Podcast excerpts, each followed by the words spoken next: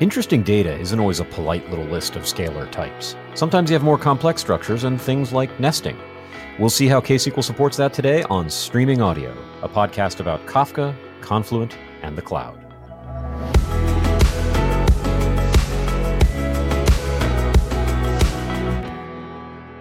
Welcome back, everyone. I'm your host, Tim Berglund, joined in the studio today again by my friend Hojat Jafarpour. Hojat, welcome. Thanks for having me. Hey, so uh, last time we were talking about KSQL, and I thought it was a good idea to do that some more. Uh, really, because KSQL 5.0, which is a recent release as of the recording of uh, this podcast, has a bunch of new features. There's really a lot to cover. And exactly. today, yeah, I want to talk about hierarchical data. So tell me about this feature. What's it? What's the deal? Yes, this is one of the features that we have been asked since the developer preview release that we had. And it's very important because, as you mentioned earlier, most of the data that we see in big data systems or streaming systems are not just simple scalar columns. They have much more complex structure and they have nested uh, data. So, with the support of new data type we call the struct, you will be able to actually access the fields inside these nested data. And another interesting thing is that you don't have any limit for nesting. So you will be able to have multiple levels of nesting and access to any field inside these nested data types that you want. Nice. And I, I can confirm that this does come up a lot. It's really, uh, I'll demo JSON support in KSQL, for example. I'll show that to like a meetup or a conference or, you know, a group of developers and um, looking at JSON data in KSQL invites the question of nesting because, of course, in JSON it is quite it's quite common exactly. for a value to be mm-hmm. uh, an object. So you have nested stuff, and it's just it's just how you do yes, it. As you mentioned, JSON and also Avro, they are inherently nested. So you are looking at in normal situation at least one or two levels of nesting in any row format that you have in these kind of data formats. So having this struct in KSQL opens the door for using these kind of data formats in your KSQL and accessing the nested data easily in your select queries that you have. Cool. Um, now you are, of course, one of the engineers who builds KSQL. What were some of the interesting challenges? Were there any interesting challenges in the implementation? There were some interesting challenges. Uh, just representing the struct, how to define it for the user, these are the decisions that we try to make it as smooth as possible. There are different systems that uh, they try to support nested data, and we try to provide a syntax that is as intuitive as possible for the user. One of the decisions that we made about accessing the fields inside your uh, struct or the nested fields is using a different notion that the dot notation. A lot of systems use dot notation for accessing the nested fields. We thought that to clarify it, making sure that there's no ambiguity for the user, it's better to use another operator. So instead of using dot, we used uh, operator, which is kind of uh, dash pointy arrow operator arrow, you yeah, can call yeah. it arrow and it clarifies that you are accessing a field inside the struct not accessing a table from a schema or a f- field from a table or a stream. Right, right, because those can be other. That's an existing use of dot exactly in the syntax, exactly. and so this disambiguates that. So you know this is a struct. So it's uh, it, if you happen to be a C programmer, I wonder. I wonder. We did some analytics on that. What percentage of our audience are C programmers, and for what percentage of the audience is the following analogy even slightly useful. But you'll feel like you're dereferencing a struct where you have a struct pointer in C, and so you have the arrow. Exactly. But even if you don't uh, have experience in C++, you still should be able to uh, easily understand that, you okay, this means that you're pointing to a nested field inside the struct. Should be able to wrap your mind around that. Exactly. exactly. So the use of the struct uh, to, to get inside it is the, the arrow notation and uh, this is audio, of course, so talking about syntax uh, can be a little bit challenging, but the syntax for declaring a struct type, if I have some nested type in JSON or Avro data, um, that's just the word struct and then angle brackets, right? Right, right. So let me step back and I think just to clarify the discussion that we have, let me give an example. Hmm. So imagine you have a user table and every row in this user table stores the user information. Some of the fields in this user table, imagine address field, it may itself has multiple fields for itself. And inside those fields, you may have again another set of fields for if you have like a really rich address model. exactly yeah. imagine for instance you have an address one of the fields is phone number you may have an array of phone numbers because one person may have multiple phone numbers or you may have a struct that one says mobile phone number one says home phone number one says work phone number so as you see you can easily without actually going to any complex system you can have nested data in very simple examples too. And the way that you described the nested data is that similar to any other uh, create stream and create table statements that we had, you used to have the supported types like big int, varchar. Now you have a new type called struct, and inside that struct, you actually define the fields of that struct. And as I mentioned earlier, each of these fields can themselves be struct, can themselves be maps or arrays or any other supported data for data type that we have. So this provides a very powerful tool for you to express your data. And after you define your stream or table on top of the data, you will be able to use those fields inside your query. For instance, you can access exactly, for instance, cell phone number from the user.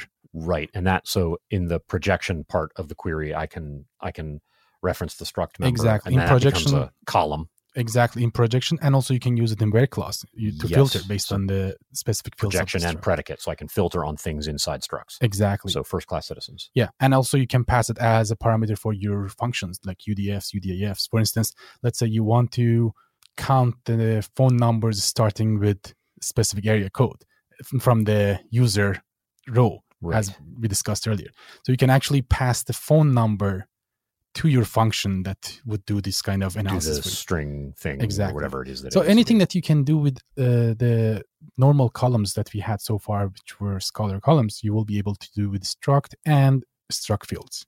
Awesome. That actually answers a lot of my questions. Tell me about Avro and structs and schema registry. Is there anything special we need to know about that? Is is that all just a thing that works? Well, the main thing uh, is that you can always define your struct and the fields in struct in your create table and create stream statements. But to simplify things for the Avro, as you remember, we could get your schema from the Avro for Avro from the schema registry. So if you have a schema registry available and you have Avro format, you can actually write create stream foo, for instance, with the Kafka topic and the format. You don't need to specify the columns. KSQL will fetch the schema for the topic from the schema registry and actually define those columns for you automatically. Nice. So you can do the same thing. We have the same feature now that we support struct. So if you have a nested field in your Avro schema, you can use the same statements that we had previously for Avro statement uh, Avro topics, and you don't need to define the columns yourself. KSQL is going to define them and define the struct type for the nested ones and so forth. Okay, so otherwise, that otherwise, if there is particularly if there's deep nesting, I have kind of a hairy create stream statement. Yes, you have to write it yourself in the case of JSON. But in the case of Avro, since you do have the schema available in the schema registry, KSQL can help you to avoid any syntax problems or complex uh, long text format for the definition. Having to open up a new wiki page to collaborate on the create stream statements. exactly. Right, right, We don't. We nobody wants that. Okay, so you said uh, I can have structs inside my structs, and there is no um, artificial limit imposed on how deeply those can nest, and nothing, nothing. Exactly, not just a struct inside the struct. As I mentioned, any supported format, map of structs, array of structs, and so forth. And I can I can nest as pathologically deeply as I'd like to. Exactly. Nice. Depending um, on your data, of course. If you have that level of nesting, KSQL supports it. It supports it, and if you actually have a lot to where you'd wonder if it's reaching a limit, that's probably just something in your life that you need to examine. But you know, we'll leave that for for another podcast. Uh, what limitations are there currently in this this first release of the thing? So, what should we know about? Right, this is the first release for supporting Struct. So, there are a couple of minor things that we will be providing support for them in near future. One of them is that uh, you won't be able to create a new struct on the fly, meaning that when you say select, uh, you you have select items you can't create a new struct. You can select, uh, let's say, if you have a address column as a struct, you can select address, for instance, and it's going to create a new struct. Propagate a struct into a new stream in a create stream as select. If right. Struct, struct if it existed. is a struct, yes. Yeah. You can create a new struct. For instance, combining, let's say, name and uh, last name, first name and last name, ah, okay. and create a new struct. Got it. That is something that we are going to provide in future releases. The next limitation that we have right now is you won't be able to have struct fields in the group by uh, clause. And the reason is that at the moment, group by clause only support field names and we don't have expressions. And the access to the fields in the struct is considered as an expression. Uh-huh. So this won't work at the moment. But again, similar to the previous issue that I mentioned, we will be providing the support for this in future. Got it. By, by way of providing support for expressions in exactly. It's not going to be just a struct. It's going to be any expression in future. Okay, so that'll at the moment you can only have column names. And there's a workaround for that. If you want to do actually a query and do an aggregation based on a field of struct, you can actually create a new stream exactly. that uh, you project that struct field in the new stream and run your aggregation on the new stream that and you created. Likewise, any other expression, exactly. you could do that in the projection mm-hmm. and, and group by that. Correct. So it's so right now we do have workaround on it, but we are working to actually make it to run in the same query instead of having two queries for it. Wonderful. All right.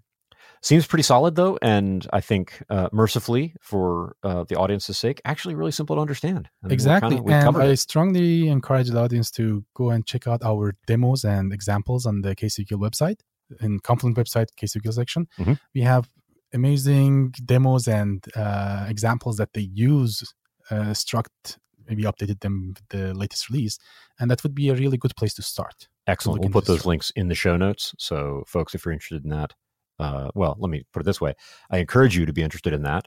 And if you're interested in that, go uh, check those links out and work through some of the examples. Exactly. And as a closing point, we do have a very active community. Please participate. If you have any questions, let us know from the Slack channel or raise an issue in the GitHub. Excellent. Yes. And again, link to Slack and how to join that if you don't know. Uh, link will be in the show notes. Strongly encourage you to get in there. Uh, Hojat and others um, are uh, highly qualified people are generally hanging out in the KSQL channel. So uh, that'll be a good thing for you. My guest today has been Hojat Jafarpour. Hojat, thanks for being a part of Streaming Audio. Thank you very much. And there you have it. I hope that was helpful to you. If you've got questions, you can ask me at, at tlberglund on Twitter. That's T L B E R G L U N D. Or you can leave a comment on any of our YouTube videos. Your question might be featured on the next episode of Streaming Audio. And feel free to subscribe to our YouTube channel and this podcast wherever fine podcasts are sold. And if you subscribe through iTunes, be sure to leave us a review there. That helps other people discover the podcast and just generally helps us get the word out. We appreciate your support. See you next time.